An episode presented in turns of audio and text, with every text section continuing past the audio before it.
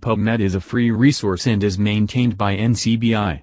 It nearly consists of 24 million literature citations from different scenarios related to the Medline, life science, or ebook journals.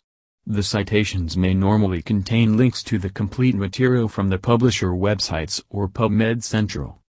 PubMed Search Tips and Tricks How to search articles in PubMed, PubMed Search Strategy there are a lot of companies offering PubMed conversion services and you can obviously get great results while navigating PubMed if you select the right people having solid PubMed searching experience. Here we bring to you some great tips for researching the documents. The publisher. In case if publication is in the PubMed, click on the name of journals. Then it will manage you towards NLM catalog with wide range of information regarding the journal for including publisher's name. Even if currently the concerned publication is not there, you can use the name of journals in NLM catalog for searching purposes. You can also look on the Google Scholar where the name of publisher is normally included. If the effort using PubMed search terms again goes in vain, try finding the publication by means of normal Google searches. Mid-hash You can merely search using publication's name in PubMed. Else make use of PMCID hash for looking up the PMID hash with a converter. Assure to select the box, process as PMCIDs before you attempt the conversion to MID from PMCID. PMCID hash S. Searching simply with publication's name and PMC is one option you have. Using PMID hash for looking up THEPMSID hash is the next option that you can try. NIHMS hash S.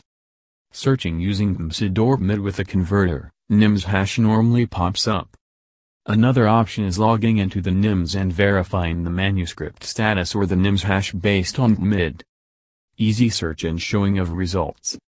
While entering PubMed, Medline database, doing it through UNCCH library web page is very essential. Because it will ensure that one can get hold of the subscriptions for a library digital journal. In PubMed homepage, on the top there is a search box for PubMed journal search. On the left side of the box there is a drop-down option which is already preset to the PubMed. Choose alternative option from that drop-down box to instigate a search through a different NLM-NCBI database. Below at the PubMed homepage there are a number of links for search tools, support pages, and other resources. Type out the words you are looking for in search box and click search. If you are familiar with PubMed search terms or medical subject heading, ME/SH, terms, then it is well and good, else there is no need to get worried.